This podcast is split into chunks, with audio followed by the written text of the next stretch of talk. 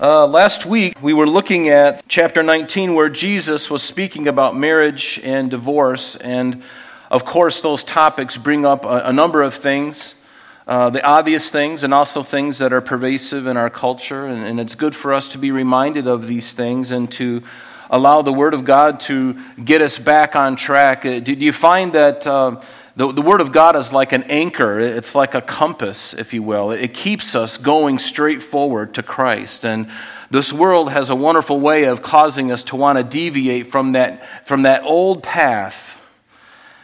Jeremiah talks about the old path, the old paths. We don't need to find new paths, we need to stay on the old path. The old path, there is safety, and, and many have worn that trail. But it's also true, isn't it, that there are paths that are very well worn, but they're very broad and they lead to destruction.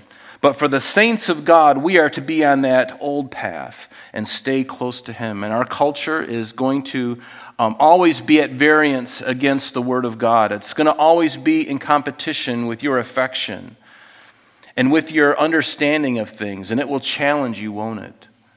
The Word of God will always bring you back to center because everything around us is getting us off of the center. And who is the center? Jesus is the center. So we need to stay on Him.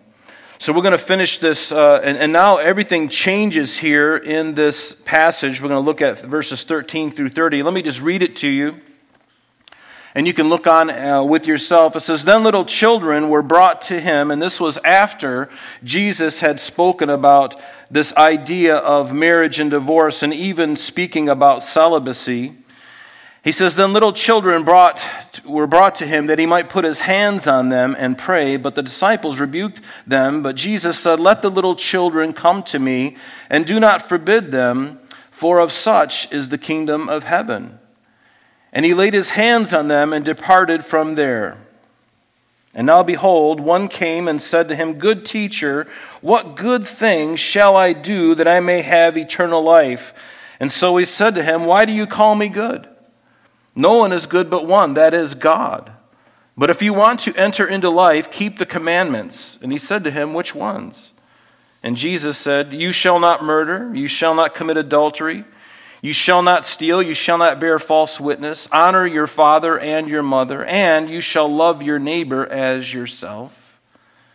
And the young man said to him, All these things I have kept from my youth. What, what do I still lack? And Jesus said to him, If you want to be perfect, go and sell what you have and give to the poor, and you will have treasure in heaven.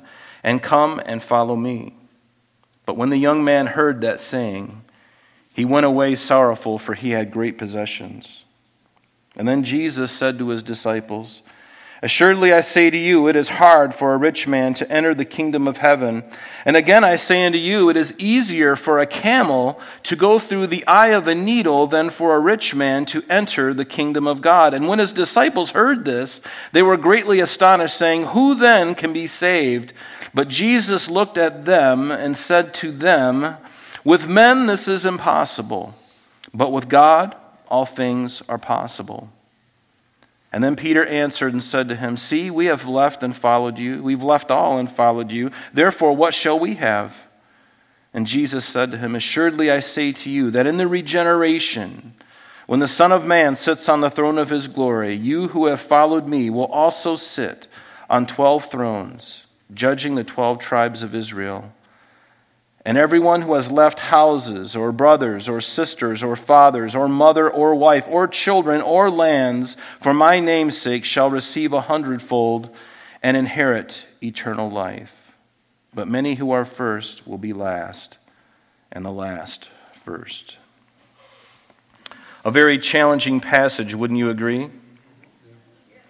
There is an old saying that says that uh, everyone has their price. Have you heard that? Everyone has their price. But for the believer in Christ, there ought not to be anything that we, there, there shouldn't be anything that we wouldn't be willing to give up or to give for Christ's sake. Unbelievers, they sell themselves very easily uh, for transient, insignificant things, but this ought not to be for the believer in Jesus Christ. We ought to be willing to give or give up anything or anything for, for the Lord's sake. You remember that Esau was willing to give up his birthright. And his father was very wealthy. So to give up his birthright was giving up quite a lot. And for a bowl of soup, he, he, he shunned his birthright and gave it to Jacob. And even people today. Young people are being killed in the streets for very expensive Nike shoes. Nike shoes, the new ones, you know, the several hundred dollar pair of shoes. People are being killed for these things, for transient, insignificant things. They'll give their life and they'll, they'll take a life for them. But let me ask you this morning as we, as we continue on into this do you have a price? Is there something or someone that you would not part with? Notice I said something or someone that you would not part with, even at the expense of your soul. The disciples, they were confounded by some of the things that Jesus said concerning marriage and divorce. And we looked at that last week. And now we're looking at now this whole attitude with money. And remember what they said when they heard Jesus speaking about marriage and divorce. They were very confused. In fact, in, in Matthew 19, verse 10, uh, one of the disciples said, If such is the case of the man and his wife, it's better not to marry. They were very high high things, and they weren't easy to attain and, to consider. And now, we, have already looked at this, we've already read this this morning in verse 25 uh, concerning uh, money and, and, and riches. And his disciples, they were greatly astonished when Jesus spoke concerning these things. Says, Who then can be saved? Who then can be saved? And see, when attitudes of the heart come into contact with God's perfection, it seems to be an impossibility, doesn't it? when God's perfection comes into conflict with, our, with the attitudes of our heart, it, it, it does. It creates fireworks, and it's supposed to. It's supposed to. Every time I read the Word of God, there ought to be something that's encouraging me and also something that is uh, pro, you know, provoking me to walk with the Lord closer and to give up certain things. And I always need to be willing to change. See, God never changes, He cannot change, He can't learn. But I'm the one who needs to change. You are the ones who need to change. We need to be willing to change. And every day of our life, Lord, you work and you chip away at this old block and you whittle me into the thing that you want me to be. You are my creator. You're the one, you're the, my savior. My life belongs to you. You make it what you want. I, have forfeited my right to my life, and Lord, you take it. And all this seems like an impossibility, but there's two words but God. But God. Two words that change everything. He's the one who does. This is why we need to be born again. This is why we need to walk with the Lord day by day, moment by moment, to abide in Christ, allowing the Holy Spirit to work in us, right? Only allowing those, um, only then, actually, can these things be accomplished by the grace of God and His Spirit working in and through us. We cannot do it ourselves. I'm not capable of doing it myself. I need the Lord. Do you need the Lord? I need the Lord. And you know what? The world around us needs the Lord. They don't think they need anything. In fact, some people, because of their great wealth, they, they say, Well, I don't really need God. I've got everything I need, but you're missing the most important thing. And we're going to see that this morning as we look at the passage uh, that we're going to spend more time on than any. But first, let's look at verse 13. Notice, then little children were brought to Jesus that he might put his hands on them and pray, and pray but his, the disciples rebuked them. Now, what an amazing amnesia because you'd think that the disciples would have remembered what was spoken of in chapter 18. Do you remember what we read just a couple of weeks ago in chapter 18? This is what Jesus said. He says, At, the t- at that time, the disciples came to Jesus and says, who, who then is the greatest in the kingdom of heaven? What a wrong question to ask because we all know who's the greatest in the kingdom. It's Jesus. It's not me, it's not you, It's not any television evangelist. But then Jesus called a little child to him and he set him in the midst of them and said, Assuredly, I say to you, unless you are converted and become as, notice, as little children, you will by no means enter the kingdom of heaven. Therefore, whoever humbles himself as this little child is the greatest in the kingdom of heaven. Whoever receives one little child like this in my name receives me. So Jesus is very concerned about the attitude and the heart of a child. A child will listen. A child will believe, won't they? You can tell a child anything as an adult, and they will believe you because you're an authority. You're the adult. And what a great responsibility that is, isn't it? To be an adult and to be around children. Our very lives, hopefully, will be, ambass- be like an ambassadorship to these young, young people, be an example to them. And that's a really tall bill, isn't it? Even the things that I speak, how am I encouraging? How am I, dis- how am I discouraging them? Am I encouraging them? And we want to be encouraging young people. They need all the, listen, they need everything that we can give them because the world and their enemy, Satan, hates them. He hates them. He hates you too, by the way. But I got some better news Jesus loves you. I don't care what the devil thinks about me. He hates me, and I don't really care for him either. But I know that God loves me, and I know that He loves you. And we can rest in that. You can take that to the bank. You can deposit that into your Cayman offshore account. That's where the real riches are in heaven. Remember that as we get going here. But Jesus, verse 14, says, Let the little children come to me and do not forbid them, for of such is the kingdom of heaven. God, you know, there are going to be children in heaven. And, and in order to, um, to get to heaven, we need to have a childlikeness. We need to have an attitude like a child. Vulnerable, believing, very simple faith, nothing complicated. You remember when you were little? And your parents, you know, your dad may have lost his job or your mother lost her job, and and you had no idea. You didn't worry about food being put on the table. You didn't worry about clothes on your body. You didn't know, you weren't worried about, you weren't be able to get the, you know, the baseball mitt, you know, for your, your baseball practice. You, you didn't worry about any of those things.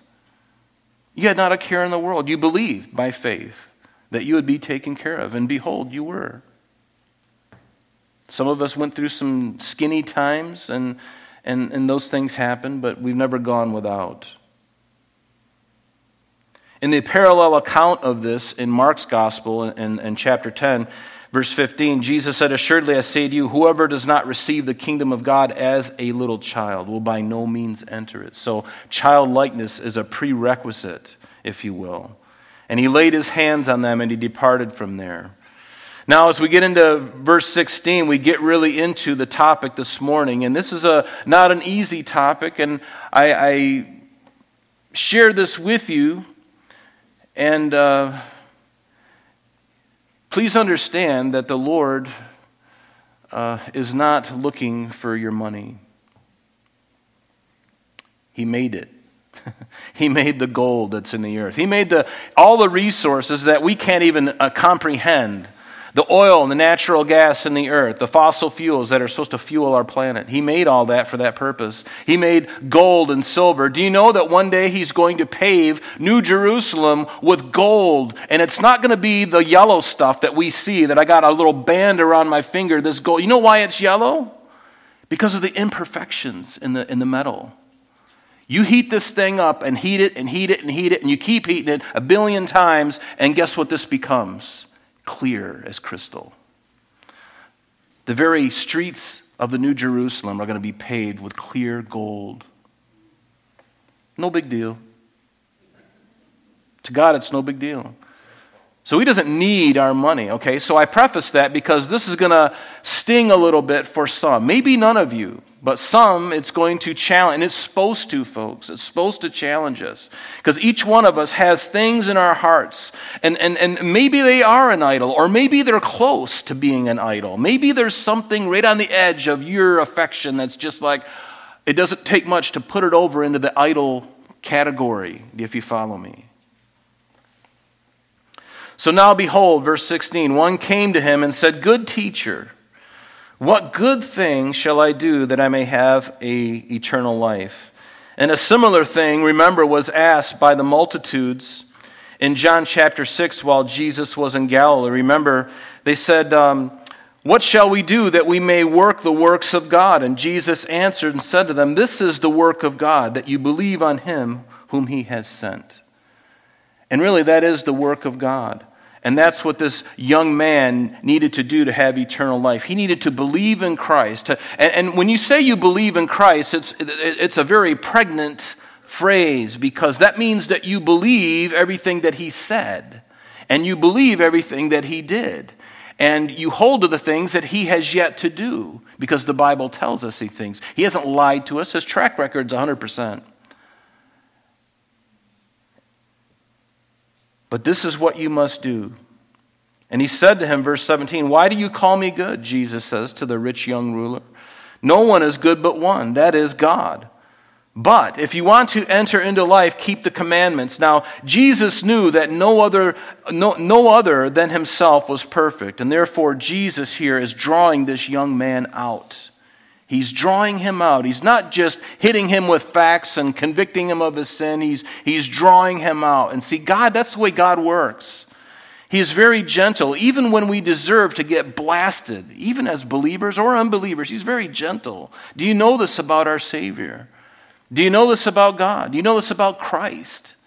He is very gentle. And yes, there is a time when the hammer must fall, but He's very gentle. He's very kind.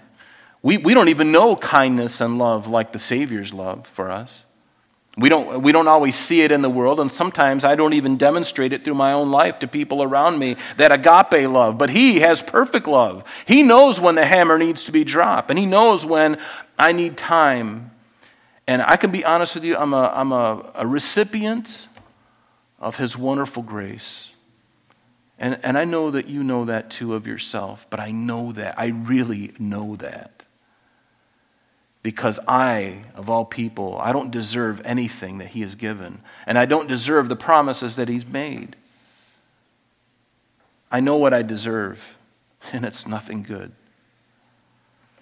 But Jesus knew that there was no one perfect except for Himself, and although no one could keep the law, you know, it was intended to show us that we are sinful and that we ultimately can't keep the law.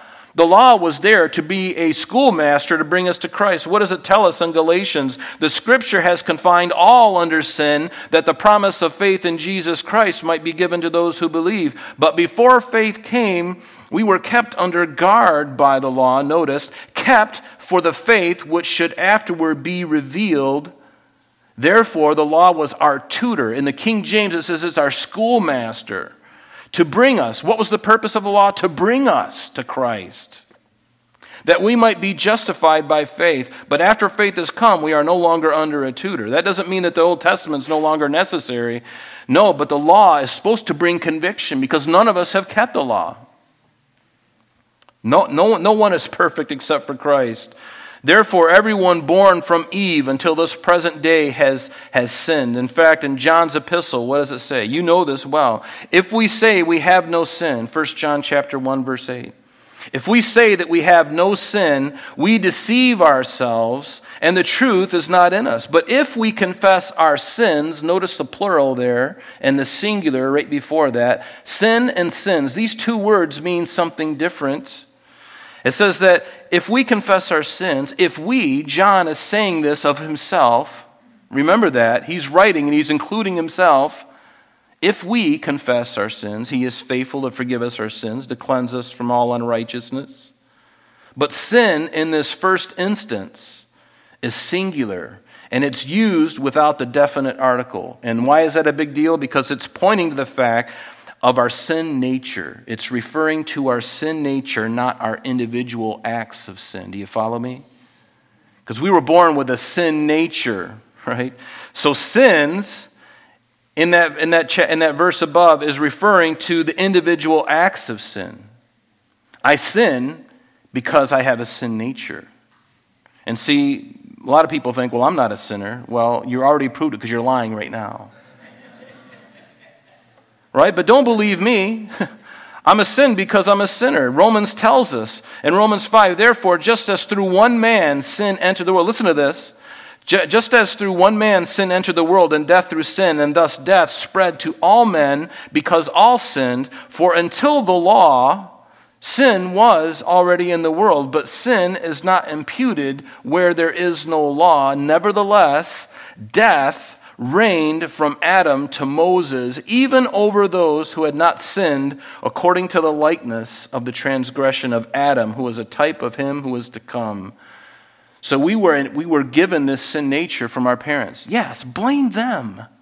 Thank you, Adam. Thank you, Eve.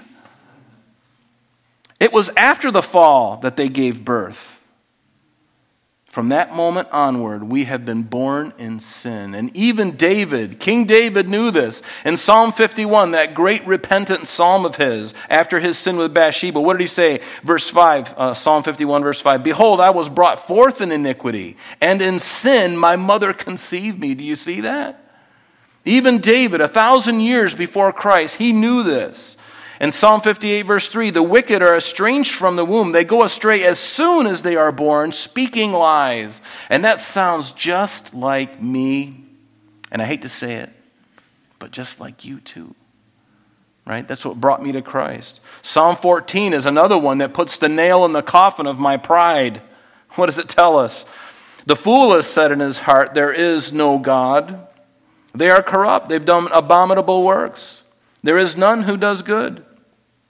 The Lord looks down from heaven upon the children of men to see if there are any who understand, who actually seek God. And here's the answer no, they've all turned aside.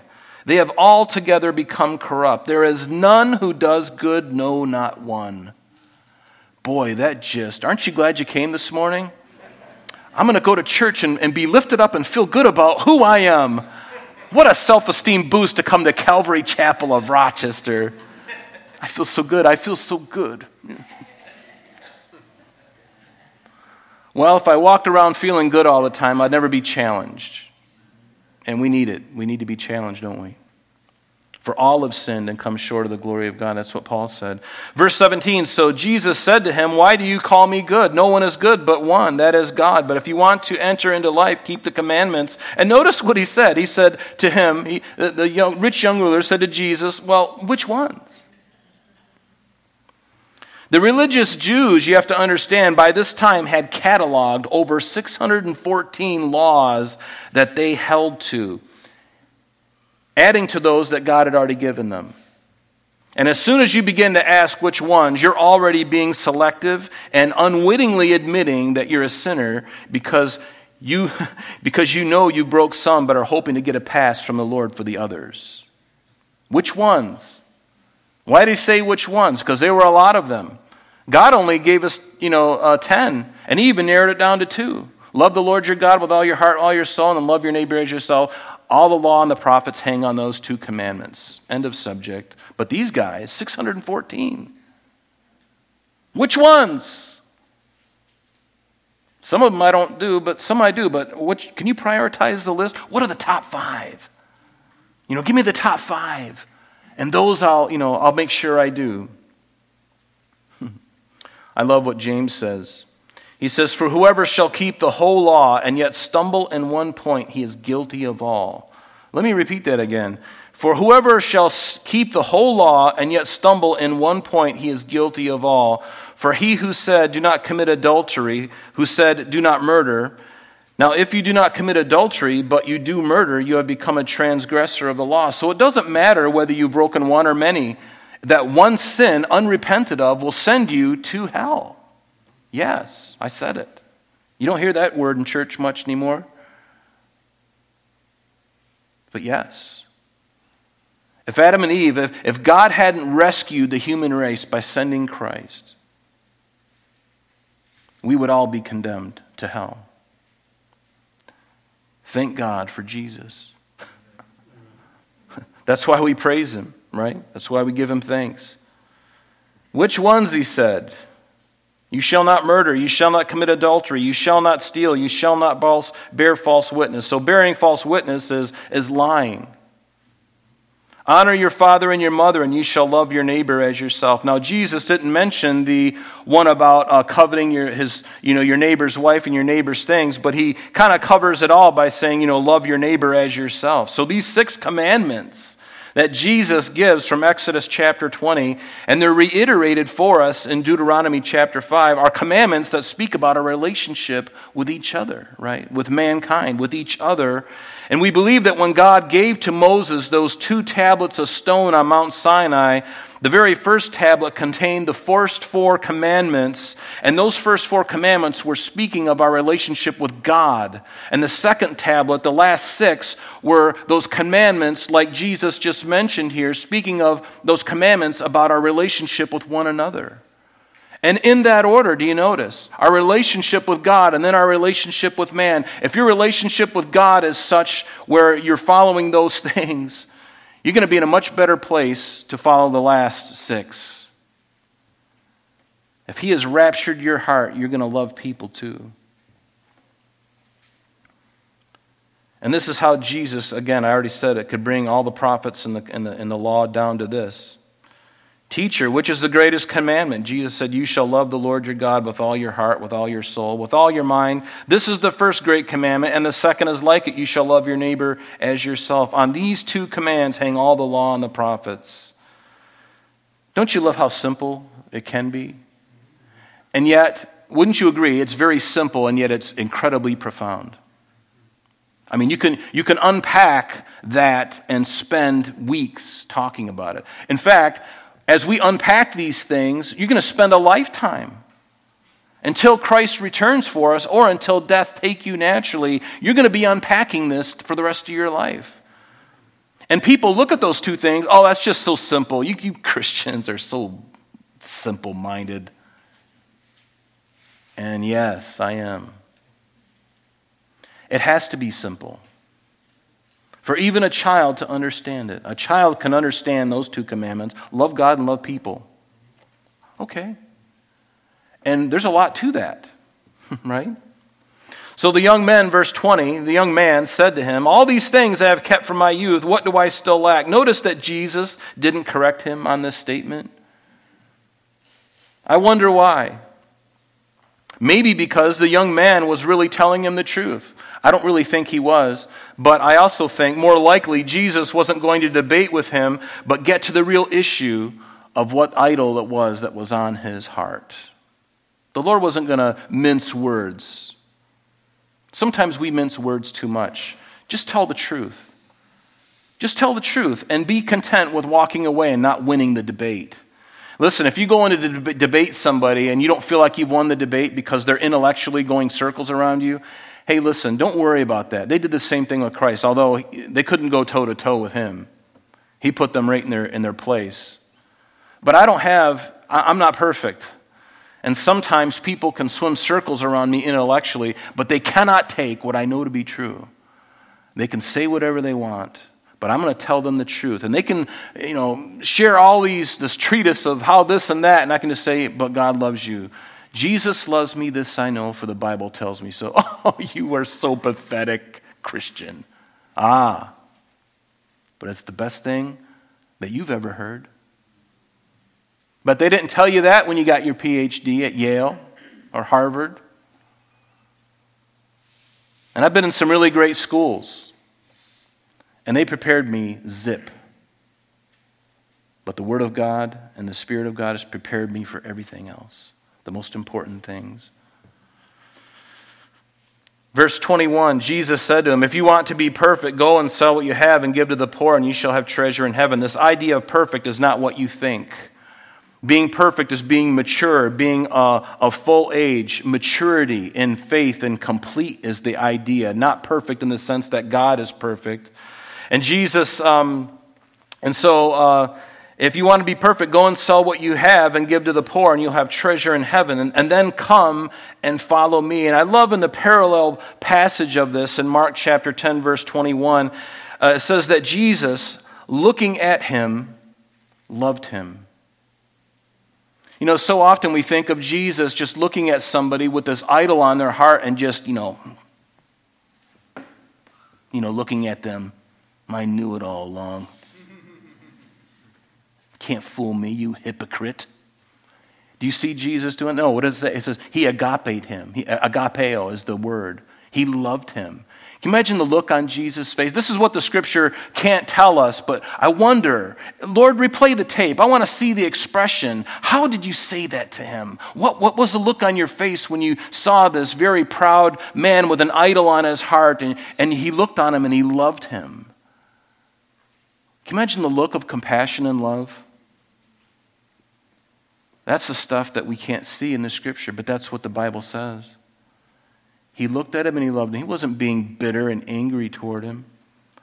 He wasn't scolding him, rebuking him sharply, shaming him in front of everybody. He didn't do that. And he said, One thing you lack, go your way and sell whatever you have and give to the poor, and you will have treasure in heaven. And then the parallel passage in, in Mark's, Mark 10, he says, Now come, take up the cross and follow me. What is the cross but that instrument of death and shame? Take up that instrument of death and shame and follow me, and follow me.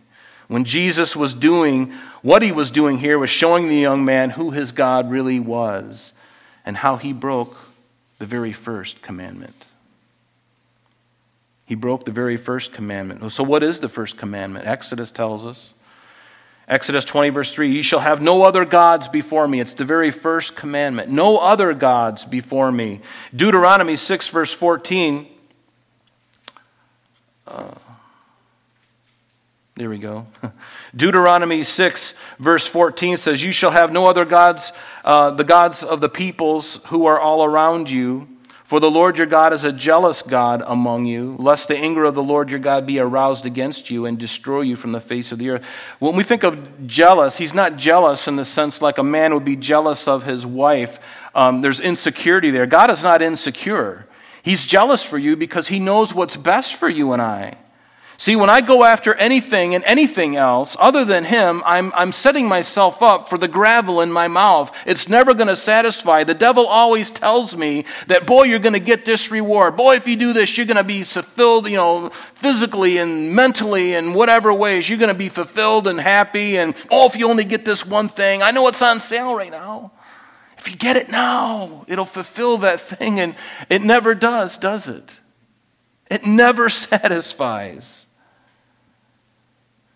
And he's jealous for you in that way because he wants to give you the best. He knows. And, and, isn't it true that the, the closer you follow Christ, the more you are obedient to him, there are blessings for obedience.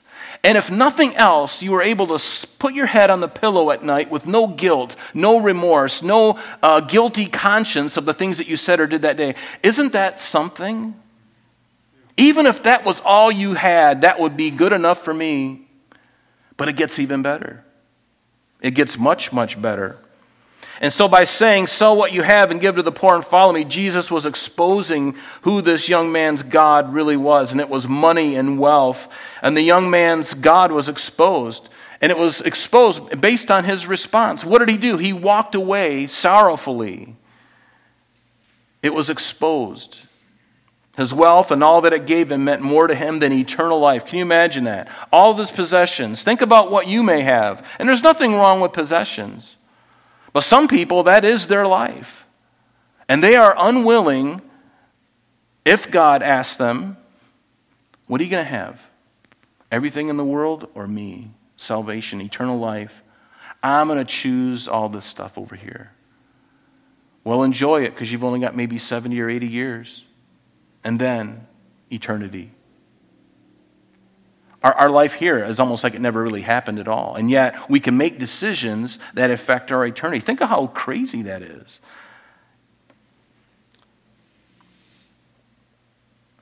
But wealth falsely gives us things, doesn't it? Wealth and, and gives us assurance or peace of mind uh, sometimes. It gives us a sense of pride, and these are the negative things. Uh, and then it comforts the flesh, doesn't it? But what does the Bible tell us? it says, What profit is it to a man if he gains the whole world and loses his own soul? Or what will a man give in exchange for his soul? That's a really good question for many people today. Many people have made the decision already. They may change their mind later on in life, and hopefully they do, because you can't take it with you.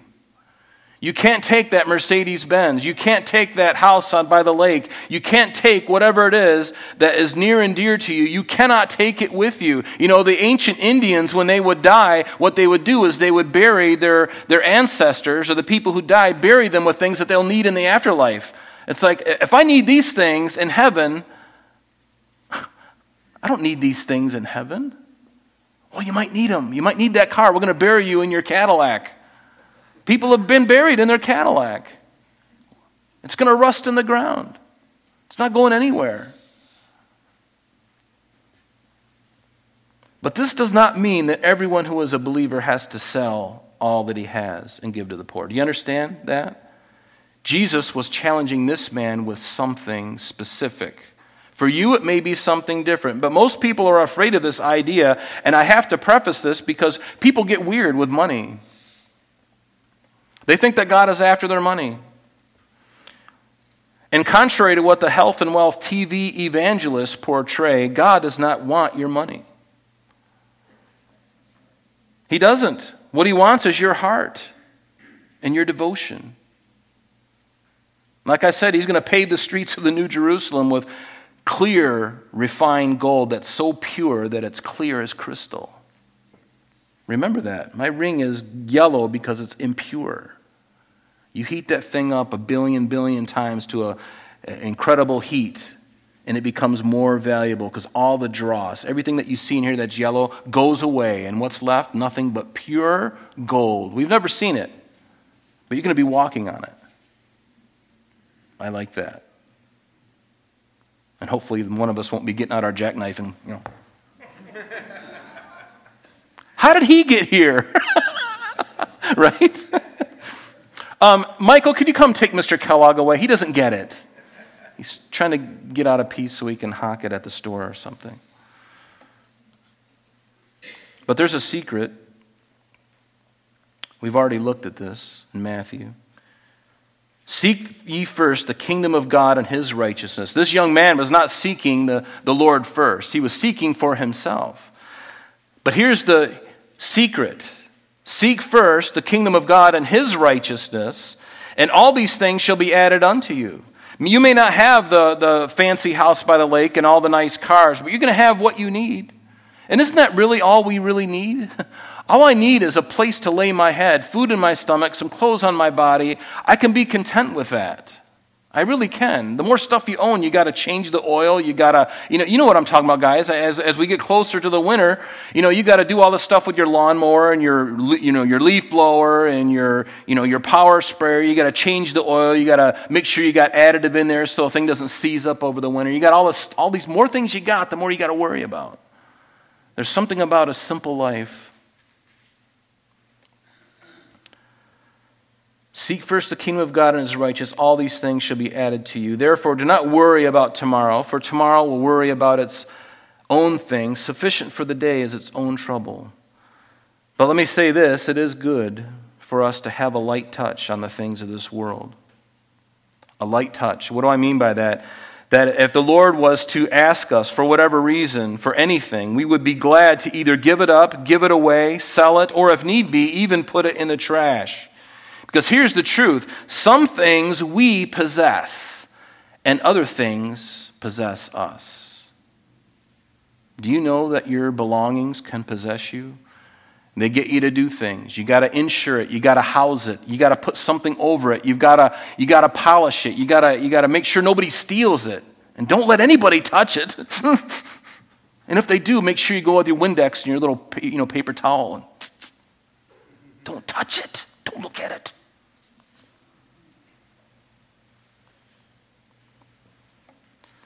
But these are the things, if, if there are things like that, these are the things that get in the way of our relationship with God. What about you? What about us? Is there anything in our lives that we've locked up somewhere? It's in a safe, it's in a hutch, it's under the bed, it's in the attic, it's on a shelf in a showcase with tungsten lighting, it's in a metal box hid behind the drywall or under the floor or in some offshore account. Is there anything that you would would you ever be willing to part with any of those things if the Lord asked you to? He may not ask you to. But if there are things you're like, Lord, you cannot touch that, I will not allow it. That's mine. My own. My precious. Don't take it from us.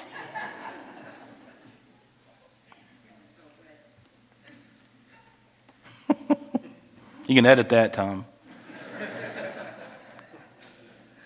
But be careful because that thing, whatever it is, may be an idol. Like this young man, he had an idol in his life. Pray about it. If it's close to being an idol, just because it might be doesn't mean God is going to have you get rid of it. He may have you keep it, but change your heart concerning it. He also may have you sell it. He may also have you give it away or just burn it. Make sure you get a permit first or destroy it. He's not looking to ruin you or drain your life. He wants to bless you and your life. He wants your life to be flee, uh, flee. He wants your life to be flee of idolatry. He wants your life to be free of idolatry, right? He wants a blessing for you. How many of you want a blessing and, and to stay away from the consequences of sin? We all do. We all do. So let nothing or no one get between you and the Lord. Yes, it could even be a person. Some men have trophy wives. They don't really love them, but they're, you know, they, they've got this wife. Or maybe, ladies, you've got a husband and he's the finest, handsome guy. You know, sort of like me. No, just kidding.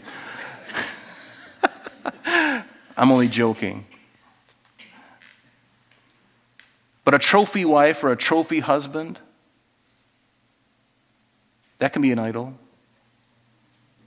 You can see it, guys walking into a, some fancy place and they got their wife on their shoulder, you know, and they're walking, arm and I just you know, nobody's looking at him. Everybody's like, you know, she's all decked out to the nines. Everyone's looking at her. He's like, Well, I feel good when I'm with her, but when I'm alone, I don't feel so good. And God's like, Why can't you feel good by yourself? You're beautiful in my sight. Even if you don't look the part, even if you don't look handsome or pretty or lovely or any of those outward things, I love you. And I love you. I see you like nobody sees you.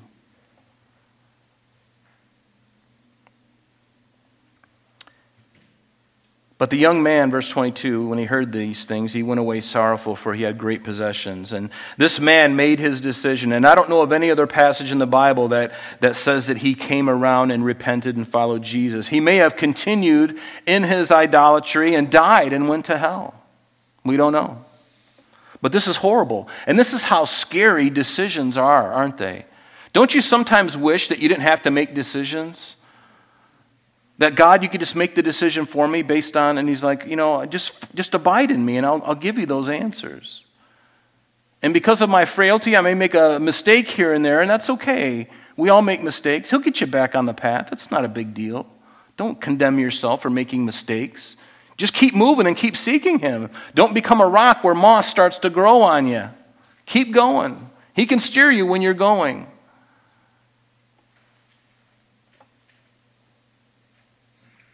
But decisions are really scary. Turn with me, if you would, to 2 Kings chapter 5.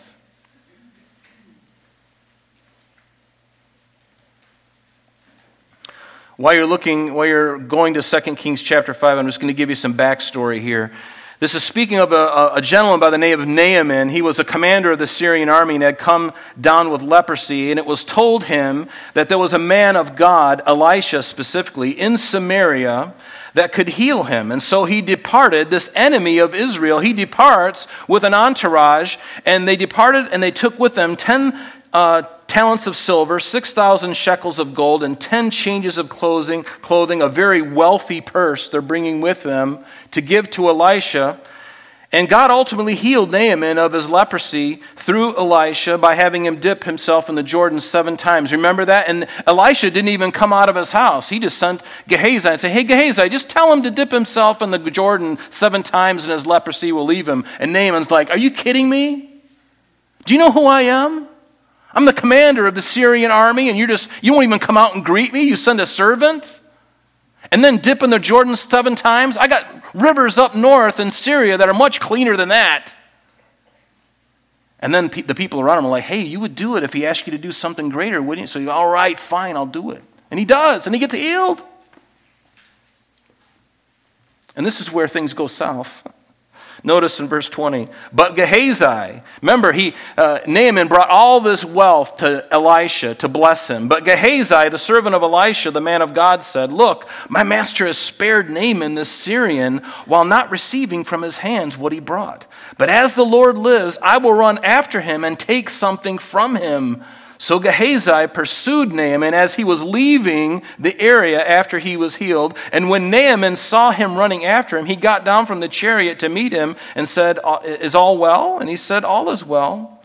And then here he lies. He says, My master has sent me, saying, Indeed, just now two young men of the sons of the prophets have come to me from the mountains of Ephraim. Please give them a talent of silver and two changes of garments. So Naaman said, Please, take two talents. And he urged him, and he bound two talents of silver in two bags, and with two changes of garments, and he handed them to two of his servants. Notice, he even gave them, to, gave them to the servants to carry for him. Don't even carry it yourself, we'll just give it to you.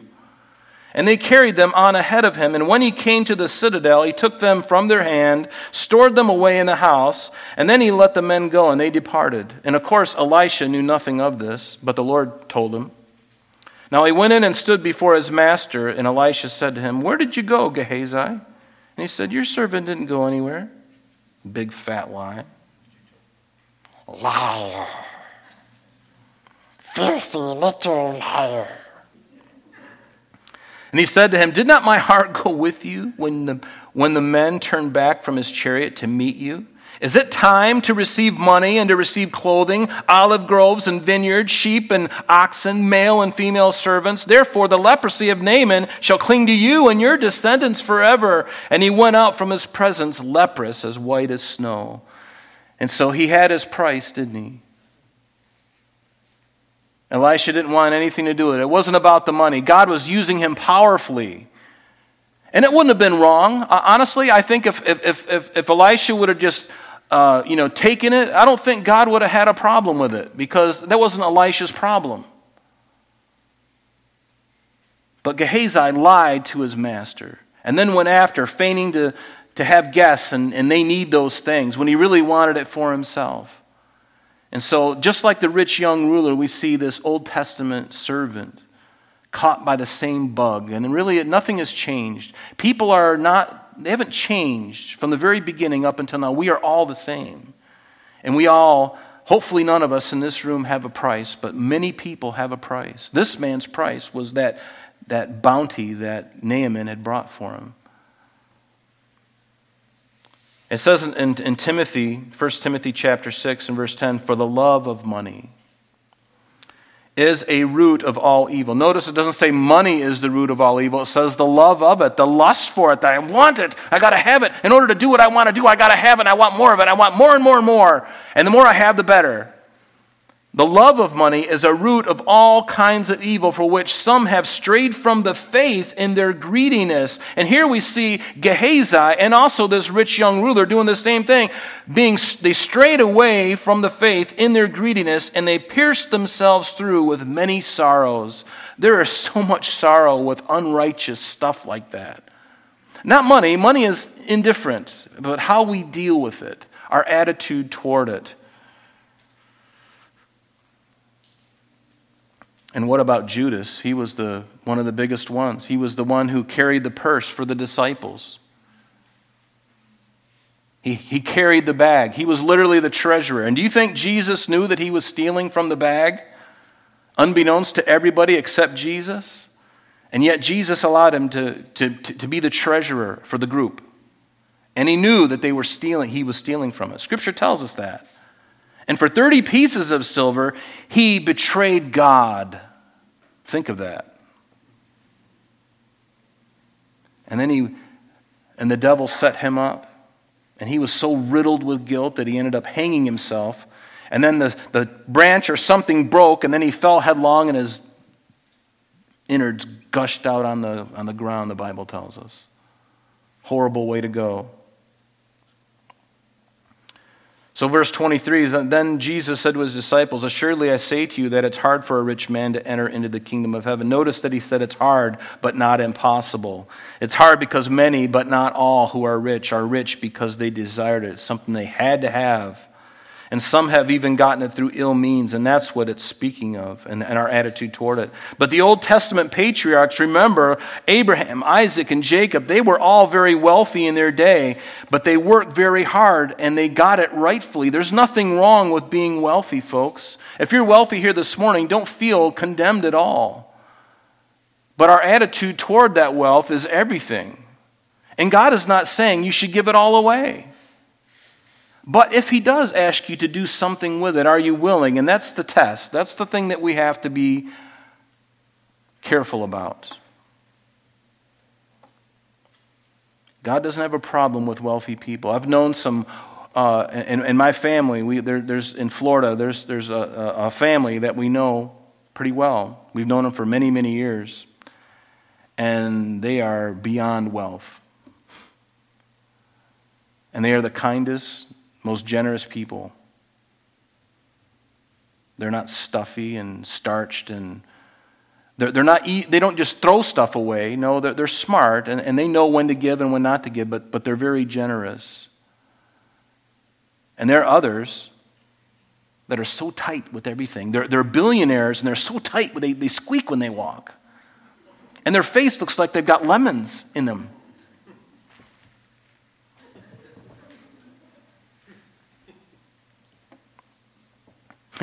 Jesus said, And again I say unto you, it's easier for a camel to go through the eye of a needle than for a rich man.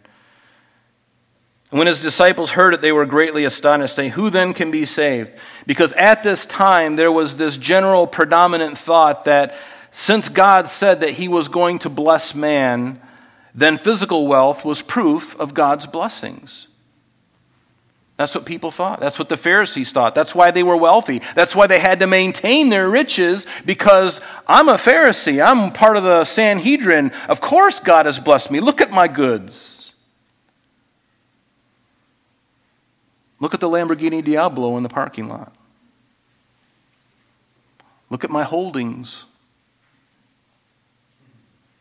Right? But that's not always the case.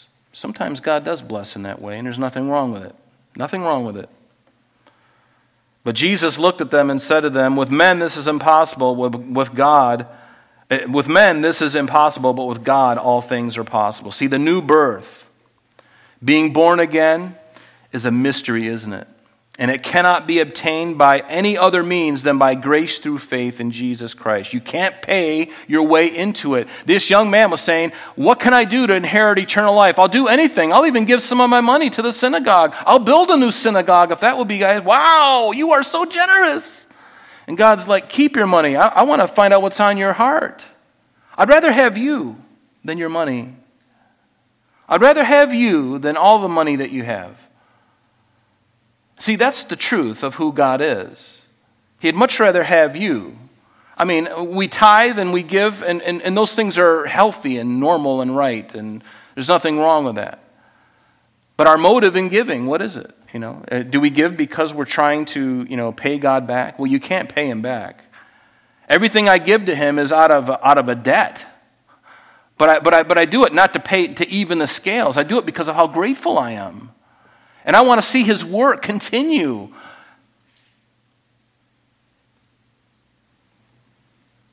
And unfortunately, sometimes money is necessary to keep things going. Not the most important thing. The Spirit of God is the most important thing because the Spirit of God can do more with no money than somebody with a lot of money who, you know. You have to be born into the family of God. You can't pay your way into it. And then Peter answered and said to him, See, we have left all and followed. Therefore, what shall we have? And I love this because Peter's heart and the heart of this rich young ruler were completely different. And Jesus knew this. Peter's motive in following Christ wasn't for the money at all. He wasn't money hungry, he wasn't hung up on his possessions at all. Jesus didn't see the idol in Peter's heart, but he did in the rich young ruler. There was no need for Jesus to rebuke Peter for saying, What shall we have? We've left all and followed you. What shall we have? You know, on the outward, it sounds like he's being greedy, doesn't it? What shall we have? We've left all. And the Lord's like, No, Peter, your attitude, and your heart was right in it. Let me tell you what you're going to get. Let me tell you what you're going to get. Jesus said to them, Assuredly I say to you that in the regeneration, underline that word, because what that is speaking of is the millennial reign, the thousand year reign of Christ that is yet future to us. I surely I say to you that in the regeneration, when the Son of Man sits on the throne of his glory, you who have followed me will also sit on 12 thrones, judging the 12 tribes of Israel. So the word regeneration is only used here and in Titus chapter 3, verse 5. That's the only two times in the Bible, in the New Testament, that this word, this specific word is used. But in this context, Jesus is speaking of the kingdom of heaven that the Old Testament prophets had foretold. We call it the thousand year reign or the millennial reign. That's the when Christ comes back to the earth. Remember, just to review quickly here, once the church is removed, there's a tribulation period of seven years. When Christ comes back to the earth in his second coming to the earth, then begins his thousand year reign. It's that part. That is the part when he speaks about the regeneration, he's speaking about that and uh, actually uh, into the future where the new heavens and new earth, the new Jerusalem. There's a lot here. But it's speaking about this regeneration, this time. And what does it tell us in Isaiah? Let me just give you a taste of it here. This is so wonderful. This is speaking about this time of regeneration. The word that Isaiah, this is Isaiah chapter 2, verse 1 through 4, the word that Isaiah the son of Amos saw concerning Judah and Jerusalem. Now it shall come to pass in the latter days. So it's speaking about the times even future to us.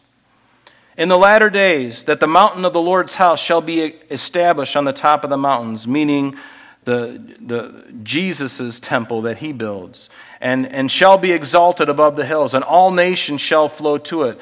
Um, Many people shall come and say, Come and let us go to the mountain of the Lord, to the house of the God of Jacob. He will teach us his ways, and we shall walk in his paths. For out of Zion shall go forth the law, and the word of the Lord from Jerusalem. He shall judge between the nations, and rebuke many people. They shall beat their swords into plowshares, and their spears into pruning hooks. Nation shall not lift up sword against nation, neither shall they learn any war any more.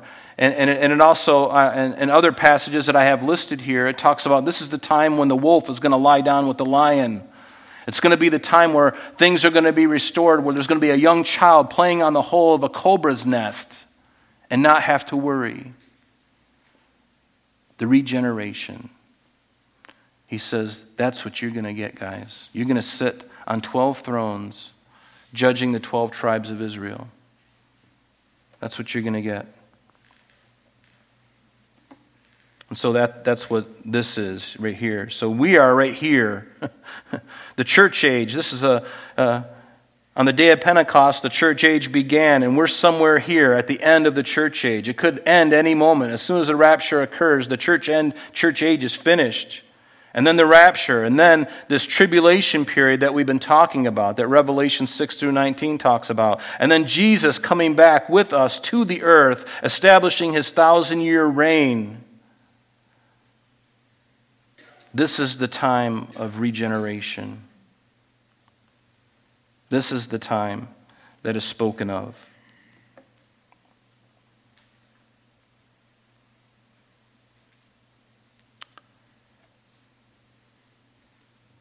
This thousand years. Let me read to you something don't believe what I'm telling you. Let me just read it to you. There's plenty of scriptures. We could, we could spend a whole service on just this topic, a couple actually. But let me just read something to you. This thousand year reign is not something that the church has made up. You know this because you, I've been sharing it with you. Pastor Jeff, for years, has been telling, and I'm continuing to do it. Notice what it says now, Revelation chapter 20, and we're going we're going to finish up here pretty quickly here, so bear with me. After Christ comes, to physically to the earth in his second coming. It says, John records for us in Revelation 20, Then I saw an angel come down from heaven having the key to the bottomless pit, the abuso, and a great chain in his hand. And he laid hold of the dragon, that serpent of old, who is the devil and Satan, and bound him, what, for a thousand years and he cast him into the bottomless pit and shut him up and set a seal on him so that he should deceive the nations no more till the thousand years were finished. Do you read that? But after these things, he must be released for a little while. And then John goes on, and I saw thrones, and they sat on them, and judgment was committed to them. What are these? The apostles. Then I saw the souls of those who had been beheaded for their witness to Jesus and for the word of God, who had not worshipped the beast. These are the tribulation saints, those who are killed during the tribulation. And they'd not received his mark on their foreheads and on their hands. And they lived and reigned with Christ for what? A thousand years. It's all over. Are you looking forward to the thousand year reign of Christ? Are you worried about the sun going dark? Are you worried about global warming? You don't got nothing to worry about because of this. A thousand years, folks. There's no mention of any of that stuff. Oh my God, the smog. No, no mention of anything. God's like, I, I don't, I'm not worried about it. Everybody's all tight about it. I'm not, not even thought, it hadn't even occurred to me. Verse 29 And everyone who has left houses or brothers or sisters or father or mother or life or, or, or wife uh, or children or lands for my sake shall receive a hundredfold. Notice, and inherit eternal life.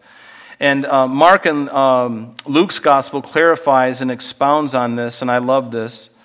And it says that who, um, who shall not receive a hundred now in this time. So the idea is that no matter what you've done to serve Christ, you're going to receive it now in this time and also in eternal life. Do you see the rewards are not just in heaven, but you're going to receive rewards here too. So you're not going to be giving up anything necessarily because when you, uh, missionaries who've gone off and they've left their, their wife for a season or whatever, what do they do? They, they inherit other you know, not, not wives in the sense of, you know, physical intimacy, but they, they, people who care for them, and sons and brothers and fathers and people who are looking after them, and houses. They stay in other houses. They don't have anything to worry about. They don't have to worry about their food. They don't have to worry about their clothing, their shelter. You're going to receive all that now. And then in the age to come, eternal life. I love that. But many who are first will be last, and the last first. And verse 30 here is a wonderful segue right into the next chapter. I'd encourage you to read it before next Sunday because it goes into detail and, and, and puts a little flesh on this whole thing of, of that those who are last will be first and those who are first will be last. Read chapter 20 because chapter or verse 30 is just giving us the taste for it.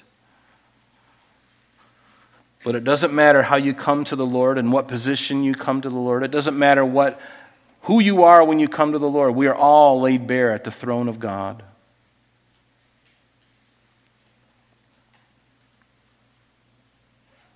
Isn't he wonderful? Isn't he lovely?